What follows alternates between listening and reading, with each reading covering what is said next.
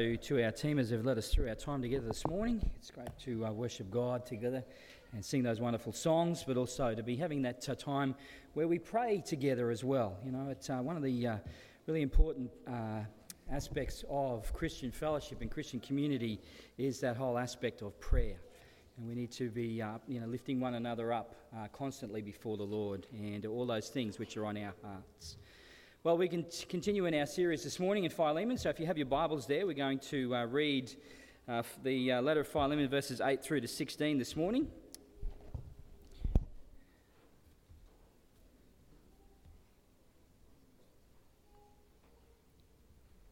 If you're not sure where Philemon is, you go into the New Testament and it's the, uh, the letter just before the book of Hebrews.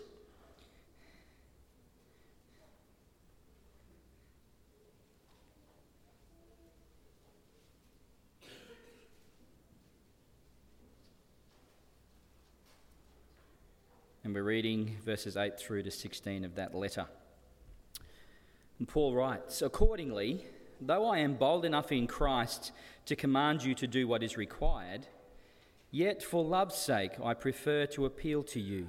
I, Paul, an old man and now a prisoner also for Jesus Christ. I appeal to you for my child Onesimus, whose father I became in my imprisonment.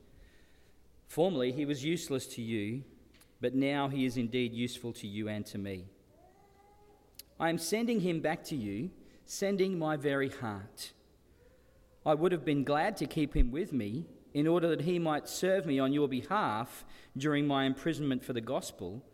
But I preferred to do nothing without your consent in order that your goodness might not be by compulsion, but of your own accord.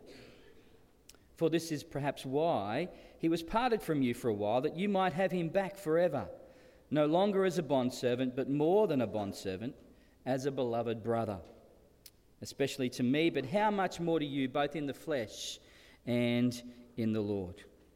This is God's word to us this morning. So let's uh, pray and ask God to uh, help us to understand this and to apply the truths in this passage to ourselves today. Gracious God, again, we uh, confess that, uh, We've already, already heard, there are many things uh, about the Christian faith that we, uh, we oftentimes do forget, Lord, that we fail to remember. And we thank you that we can have this time together this morning, remembering afresh uh, the fact that you are indeed our God, that your purpose for us is to bring glory to your name, to grow in Christ likeness, so we might be witnesses of Jesus Christ to those around about us, especially to one another here in this place, but to further afield out into the community and right throughout our world. But Lord, also we pray that, Lord, we uh, will remember that uh, each of us have a responsibility to grow in, in, as individuals in our faith, Lord. And I pray that, uh, that you would help us to apply the truths of this passage today to our own lives. That, Lord, that we might uh, rest in, uh, in the power of your Holy Spirit working in us and through us to accomplish these things, that we might be willing participants, ready to surrender to you and to obey you in all that you call us to obey. So, Lord, now we ask for your blessing to be upon this time. May it be a time, Lord, where we indeed hear you speak to us, and that, Lord, uh, that we might be encouraged by that, challenged by that, but also, Lord, that we might, uh, yeah, just uh, be, be blessed through this whole time. And we ask it in Jesus' name. Amen. Well, as I said, we continue this morning in this short series in Philemon. We're at uh, three short messages, uh, commenced last week. We're in the middle of it this week, and Doug Ruthenberg will conclude this series next Sunday. The entitled this particular series, Runaway Grace. Uh, as we saw last week, the central theme of this particular letter is Christian love expressed through grace and forgiveness. Philemon, a, uh, a, fairly wealthy man of his day, a Christian man, has been wronged by his slave Onesimus, who has run away. And it's during this time that Onesimus has providentially encountered the Apostle Paul. Uh, pro- probably, uh, more, more likely, as he's a prisoner, he's a prisoner in Rome. Onesimus becomes a follower of Jesus and is a great help to Paul in his chains. However, Paul knows that Onesimus must return to Philemon to put things right. And so Paul sends him back along with this letter, asking not just for Philemon to forgive Onesimus but to, and to welcome him back as his slave, but more so to instead embrace him as an equal, as a brother in Christ. But as we saw last week, Paul's intention, though, is, is more than just to have this harmony, this relationship restored between these two men. What Paul is hoping to see beyond that is that his desire is that each of these believers will, will demonstrate evidence of that true Christian discipleship in their lives so that Christ is glorified and that they can be a wonderful witness of the reality of, of the work and the power of Jesus Christ you know, in, uh, in their lives too. And what we see in this, in this letter is a wonderful example of what authentic Christian community should look like in practice. And so this morning we're just going to pick up just on five very quick and short points this morning, focusing on this authentic Christian community. What does it look like in practice today? And so uh, if we begin our passage this morning, we see that authentic Christian community is characterized by and motivated by love. We see that in verses 8 and 9 of our passage this morning. Uh, Paul, who says he's an apostle, Paul is an appointed leader of the church. He's been commissioned personally by Jesus Christ. Of course, we don't have apostles today. The apostles were a group of, of people that right there in the early church, and as the apostles, they had been given this specific authority by Jesus. Of course, our authority now rests in the Word of God. But as a disappointed leader, Paul had this unique um, ability to be able to, uh, to um, you know, give authority in the church in his day. And he would have had every right to demand of Philemon that, that he do as Paul was requesting, and that is to accept Onesimus back and to forgive him. He could have rightly said, Philemon, you are duty bound to follow my commands as an apostle. Now, that may have worked, but Paul knew that there was a better way. And so he says, he says, though I am bold enough in Christ to, to command you to do what is required, he says, yet for love's sake I prefer to appeal to you. See, Paul knew that there was this better way, this higher way, this more beautiful way, this way of love. He writes about this particular love in 1 Corinthians 13, verses 1 to 7, where he says, If I speak in the tongues of men and of angels but have not love, then I'm just a noisy gong or a clanging cymbal. If I have prophetic powers and understand all mysteries and all knowledge, and if I have all faith so as to move, to move mountains, but have not love, then I am nothing. If I give away all I have, and if I deliver up my body to be burned, but have not love, I gain nothing. In other words, Paul is saying, you know, I can be the most spiritual person, the most religious person going, obeying all of the commands and all that sort of stuff, but if I don't have love, then really all that, it, it, it means nothing. It's useless. And he goes on to say what this love looks like. He says, Love is patient it's, and it's kind. Love does not envy or boast. It's not arrogant or rude. It does not insist on its own way.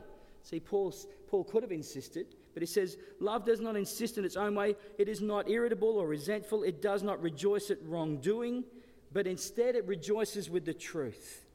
And Paul says, Love bears all things, believes all things, hopes all things, and endures all things.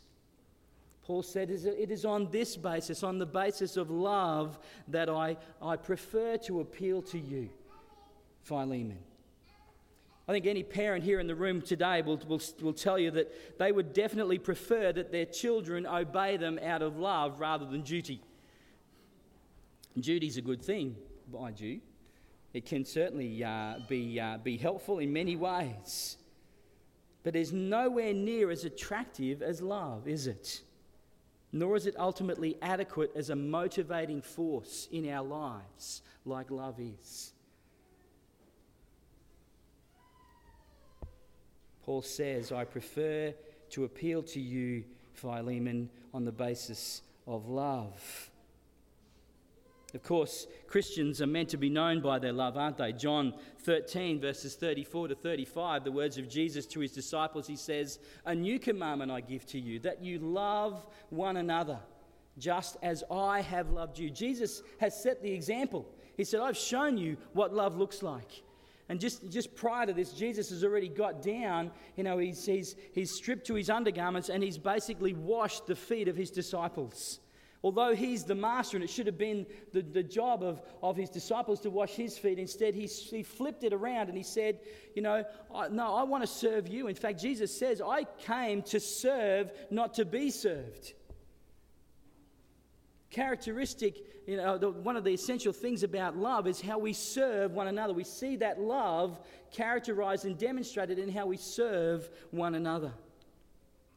Jesus says, By this all people will know that you are my disciples if you have love for one another. Jesus says, Here is the telltale characteristic of those who truly belong to me, that they will show love to each other, the same kind of love that I have shown, that self sacrificial love, that love that is willing to go beyond, the, to go the extra mile. To lift each other up, to, to, to make sure that we're putting the needs of others before our own. Of course, Paul's example here himself, you know, he, he exemplifies that love. He says, you know, I could have insisted as this apostle to, to you know, for you to do what I'm commanding you to, or I'm, I'm appealing to you to do, Philemon, but instead, for love's sake, I prefer to appeal to you. And instead of referring to himself as apostle, he says, I, Paul, an old man and now a prisoner for Jesus Christ.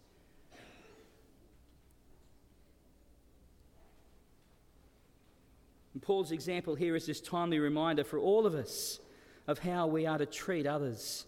Because it's all too easy to demand from people on the, on the basis of our own personal agendas. It's all too easy to demand from people on the basis of our rights or our perceived position over them. But the Christ like way is to show humility and to seek to encourage through tenderness and kindness.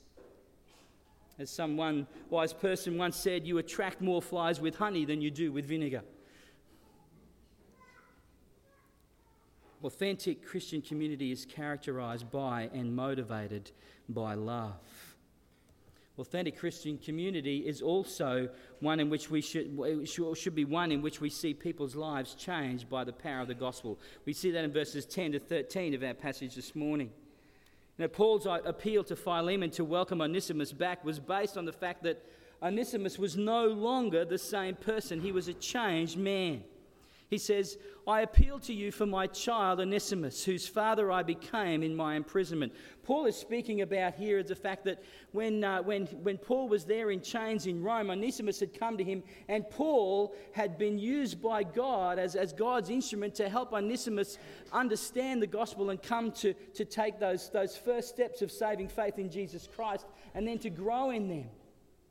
Paul said, that, you know, I am his spiritual father, so to speak. He is my spiritual child. God had used Paul in both, you know, in his witness in both word and deed to help Onesimus understand this wonderful message of what it is to have salvation in Jesus Christ and to belong to him and to be his child. and Paul you know, was then, you know, able to, to, as I said, help him to take those first steps of faith and then to grow spiritually. Paul could see the evidence of the transformative power of the Holy Spirit in Onesimus' life. He says in verse 11, Formerly he was useless to you, but now he is indeed useful to you and to me. In fact, there's a bit of a wordplay here which we don't pick up in the English, but the word, the name Onesimus actually means useful. And so Paul is saying, this person who was known as useful, who was, was actually, fact, useless to you, has now actually become useful not only to you, Philemon, but also to me as well. There's been a change that has taken place in this man's life, a change that has, that has come about through the transformative power of the Holy Spirit at work in his heart. He's a changed man, Philemon, and the reality is that the, that reality is shown in how he has served me here in my chains in Rome. He was keen to point out to Philemon this wonderful change and to celebrate that fact. He said, Philemon, I'm now sending Onesimus, this changed man, I'm sending him back to you, and it grieves me to lose him. He says, I'm sending not only him back, but I'm sending part of my heart with me as well. He takes a part of my heart with him. That's how much Onesimus had come to mean to the Apostle Paul. He said, It grieves me to lose him because he's such an incredible blessing to me. Because it's a reminder, of course, of the fact that anyone who comes to a saving faith in Jesus Christ is indeed a new creation. 2 Corinthians 5:17 speaks about that. It says, Therefore, if anyone is in Christ, he is a new creation. The old is gone, the new has come. Paul could see the fact that the old, the old Onesimus had gone, the useless Onesimus had gone, and that he had been changed and transformed by Christ. The new had come in his life. The gospel has the power to radically change lives. Have you witnessed that kind of change and transformation in your own life as a child of God? Can you point to the, the differences that, that Christ has made in your life? Have you, have you told others about that? Have you told others about the fact that, you know, how you came to faith in Jesus Christ and how He has changed you and what He's doing in your life right now? You know, we should be doing that with one another all the time, constantly. Encouraging each other in the faith and saying, God is at work. Let's, let's celebrate that. Let's look for that. Let's highlight that. And let's give praise, all praise and honor and glory to God for that.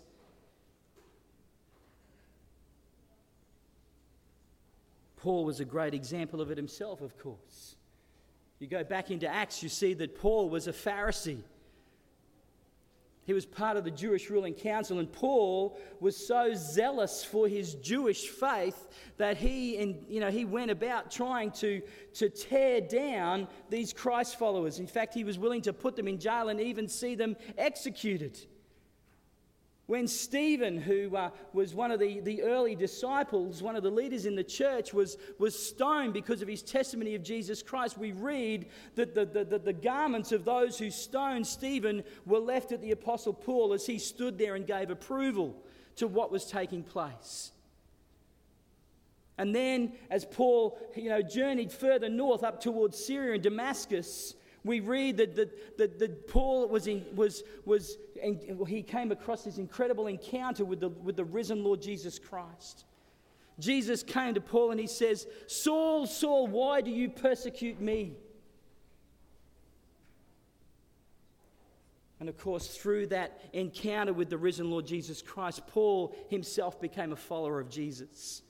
And then Jesus used him to take the message of the gospel right the way through the then known Roman Empire. Paul's life had been radically changed. And there are examples of people here in this place today whose lives have been radically changed by the gospel. People today who can testify to the fact that if it hadn't been for Jesus Christ, they don't know where their lives would be today. But praise God, He has stepped in and He's rescued us in our sin and the darkness and wickedness of our own worlds. And He's brought us out of that into the kingdom of His, of his wonderful glory and light.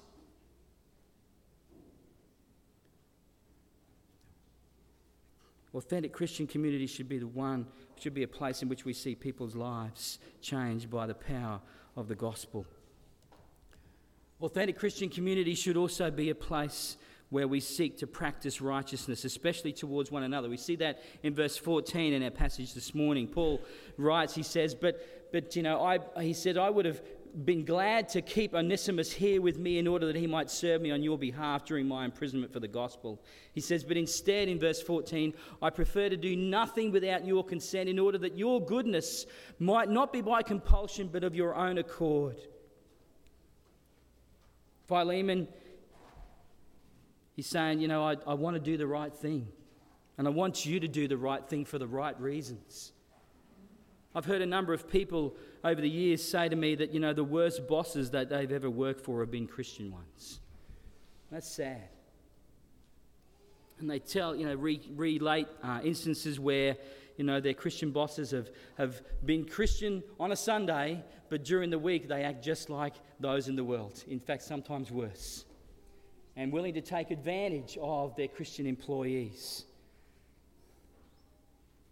As we saw earlier, we know it was really important that Paul did not seek to take advantage of his apostolic position and presume upon Philemon's good intentions. because Paul wanted to make sure that everything was done above board, so to speak, so that there was there could be no question about it. There could be no hint of any kind of you know wrongdoing or any kind of you know impure motives or anything like that. It was imperative then that Onesimus return to Philemon, you know, very much so because Philemon was essentially still Onesimus's owner. Onesimus was still Philemon's slave. Paul said, You need to go back to the one who still has that authority over you. But I also want you to go back, Onesimus, as a demonstration of your repentance, recognizing your wrongdoing, how you have wronged Philemon in what you have done, and to put things right. You know, as followers of Jesus, we are called to practice righteousness. Philippians chapter 1, verses 9 to 11 says this Paul writes, It is my prayer that your love for one another may abound more and more with knowledge and all discernment, so that you may approve what is excellent, and so be pure and blameless for the day of Christ, filled with the fruit of righteousness that comes through faith in Jesus Christ to the glory and praise of God. When we practice Christ like righteousness, amongst ourselves, when we, when we show that righteousness in our actions and in our motivations and in our behaviors towards one another, which says here that God gets the praise and the glory.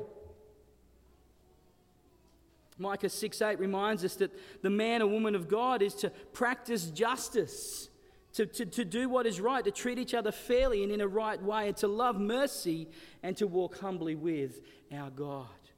The Christian, the authentic Christian community seeks to practice righteousness, especially towards one another. The fourth one is authentic Christian community takes comfort in the sovereignty of God. We see that in verse 15 of our passage this morning. See, Paul could see that although Onesimus had done the wrong thing and had offended Philemon, God was still able to bring good out of that bad situation. And one of the classic examples of that is you go back to Genesis and you see the story of Joseph, who was sold into slavery by his brothers. His brothers were very jealous of Joseph, and so they, they at one stage they, they planned to kill him. But one of the other brothers stepped in and said, No, let's just throw him in this cistern for a bit. And then when these slave traders came by, they sold him off to them and he went to Egypt, where he was put in, he was put in prison. And of course, you know, God you know, through that incredibly wicked and evil act and, and the intention of those men, God still was able to bring good out of that because over the time, you know, God worked in Joseph's life and God empowered and equipped Joseph to become a leader in Egypt. And he was, you know, God gave him incredible wisdom and, and, uh, and great administrative skills and things like that, so that, you know, that when a drought came that hit the whole of the, uh, not just Egypt, but Israel as well, that, that Joseph had, over time, in his wisdom, stored away all this food so that he was able to provide food for, for not just the people of Egypt, but the people of Israel who came as well, including his own family, his father, and his brothers. And so, right at the end of Genesis in chapter 50 and verse 20, we read these words of Joseph. He says, As for you, my brothers, you meant evil against me, but God meant it for good to bring it about that many people should be kept alive as they are today. Paul saw that in this particular instance with Onesimus and Philemon, that yes, there was wrong that had occurred, but, but Paul is just suggesting here in verse 15 where he says, For this it perhaps is why he was parted from you for a while, that you might have him back forever not just as a bondservant, but as a, but, as a, but as a brother in Christ. Paul is saying to Philemon, you know, perhaps this occurred that God had a bigger plan here to bring Onesimus back so that there would be a, a, an even greater and a more fruitful and a more blessed relationship that you could enjoy with this man. And that together that you could serve God and bring glory to his name in your actions.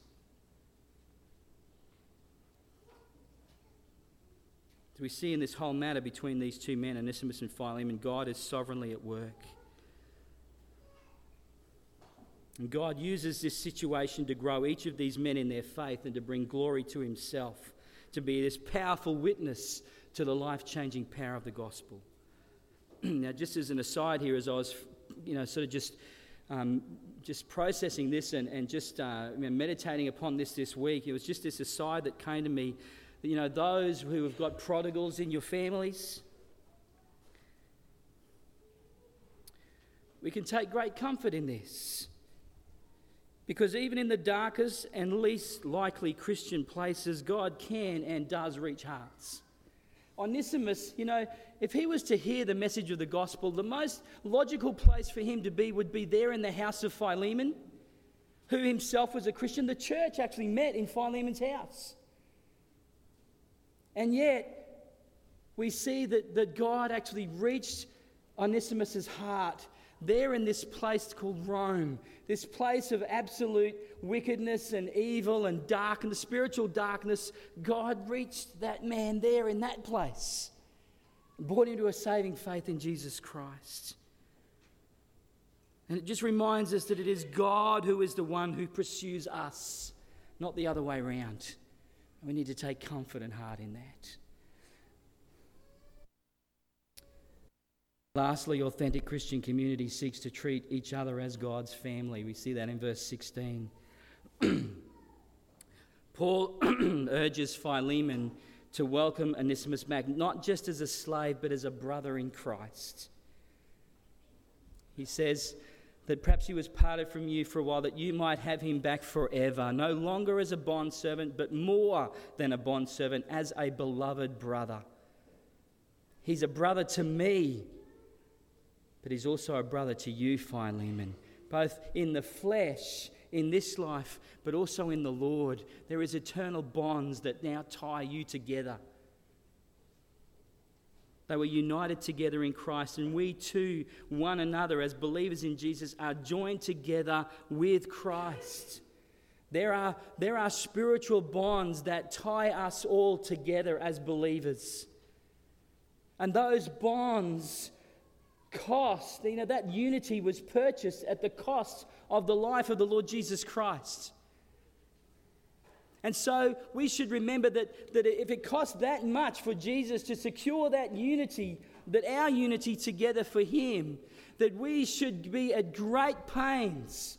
We should be, go to great lengths in order to pre- preserve and build up that unity together as, as followers of Jesus Christ. Of course, Paul speaks further about that in, in Ephesians 3, and you can read that a bit later on. The ties that bind us in Christ are eternal ties. And God's plan is for us that we won't just spend this life together, but God says we will spend eternity together.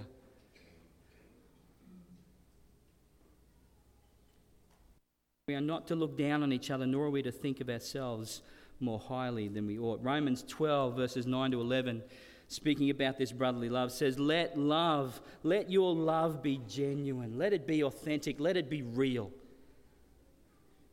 Abhor what is evil and instead hold fast to what is good and what is right, and love one another with brotherly affection and outdo one another in showing that kind of love and honor to one another. Uh, do we seek to do, do we seek to, to try and outdo one another in this brotherly love and affection? That should be one of our goals this year as followers of Jesus Christ, as we, we seek to grow to maturity in Him. One of our goals should be in order to outdo each other in showing this kind of love. Of course, most importantly, we are to show forgiveness and grace to each other. That love translates to grace and forgiveness. I ask you this morning is there someone, are there even people whom you need to forgive? Today. That God is placing on your heart that you need to, to go to them and make sure that that relationship is put right. To practice that grace and forgiveness because that's the grace, like we said last week, we've received far greater grace and forgiveness in Jesus Christ than we can ever have to offer to, to those around about us. You know, folks, there's something incredibly powerful and attractive when the people of God seek to practice the principles that are outlined here in these verses. Because when we live like this in the power of the Holy Spirit, and we can't do it in our own, we can't do it in our own strength, we can't do it with our own resources and our own abilities. We do have to really depend upon the Holy Spirit doing this work in our lives. And so we need to be praying, we need to be fervently praying that God will work in us and through us, that He'll give us the ability to be able to, to, to, to follow in these kind of footsteps, in Jesus' footsteps. When we live like this in the power of the Holy Spirit, it, it brings an even greater level of believability to the gospel that we proclaim.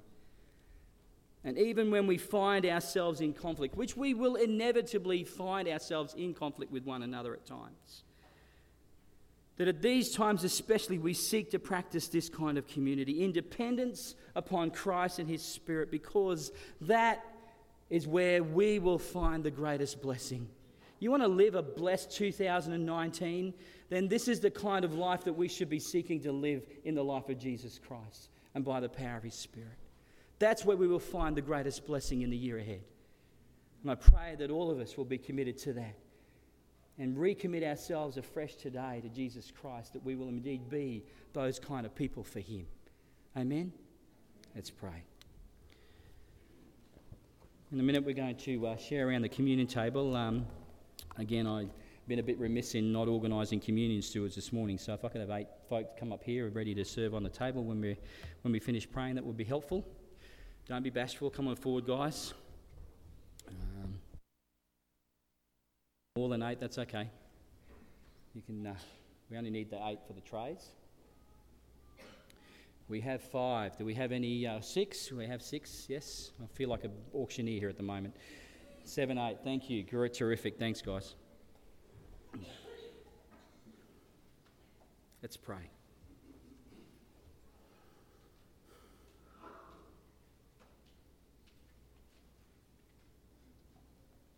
Oh, Lord Jesus, your desire is for your people to reflect Christ likeness in their lives so that you get the glory. And we've got to confess today here in this place that, Lord, we don't have all this nailed down.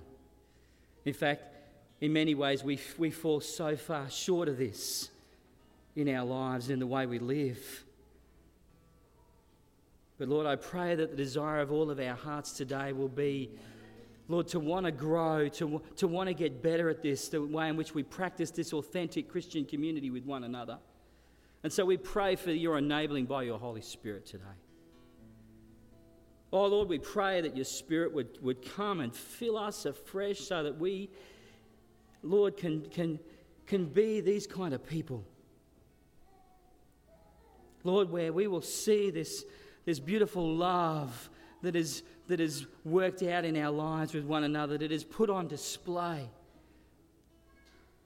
And Lord, it is a love which is so reminiscent of your love that you've already shown to us. That love, we will, we will, the Lord, we will practice this righteousness. The Lord, we will take comfort in this, this incredible, recognizing the sovereignty of God in all of this, that you are over all and above all and in all. But Lord, we don't want to we don't want to do this because we want the glory, Lord. We want to do this because we want to bring you the glory. And we want to we want to know that we can bring pleasure to you and, and a smile to your face, so to speak, as we seek to, to be these kind of people to one another and to, our, and to this waiting world. Lord, empower us, encourage us, inspire us Lord, we ask it for your name. And we ask it, Lord, so that, Lord, that we'll, see more and more people become aware of the radical transformation that the gospel brings in people's lives. Lord, as we come around this communion table now, Lord, it's a time where we can indeed just reflect. And we can come to you and we can confess our sins before you. The fact that we haven't been these kind of people, Lord. we can come and confess our sins and know that you are a God who is faithful and just to forgive us our sins and cleanse us from all our unrighteousness. And so, Lord, help us to use this time to confess today. But then also help us to use this time as a reminder of the fact that our sins have been paid for. That you have removed our sins from us for as far as the east is from the west. And that, Lord, we're able to, to walk in newness of life in Jesus Christ. That you give us a fresh start every day. Lord, help us to, to recommit afresh today to that fresh start of, of saying, Lord, from today I want to do better. Help me to do better. Lord, help us also to be reminded today that, Lord, that you have secured every spiritual blessing for us in the heavenly places. You have indeed given us your indwelling Holy Spirit who can help us in this. And help us to give thanks for that too. Be reminded afresh of the fact that we are indeed the children of God.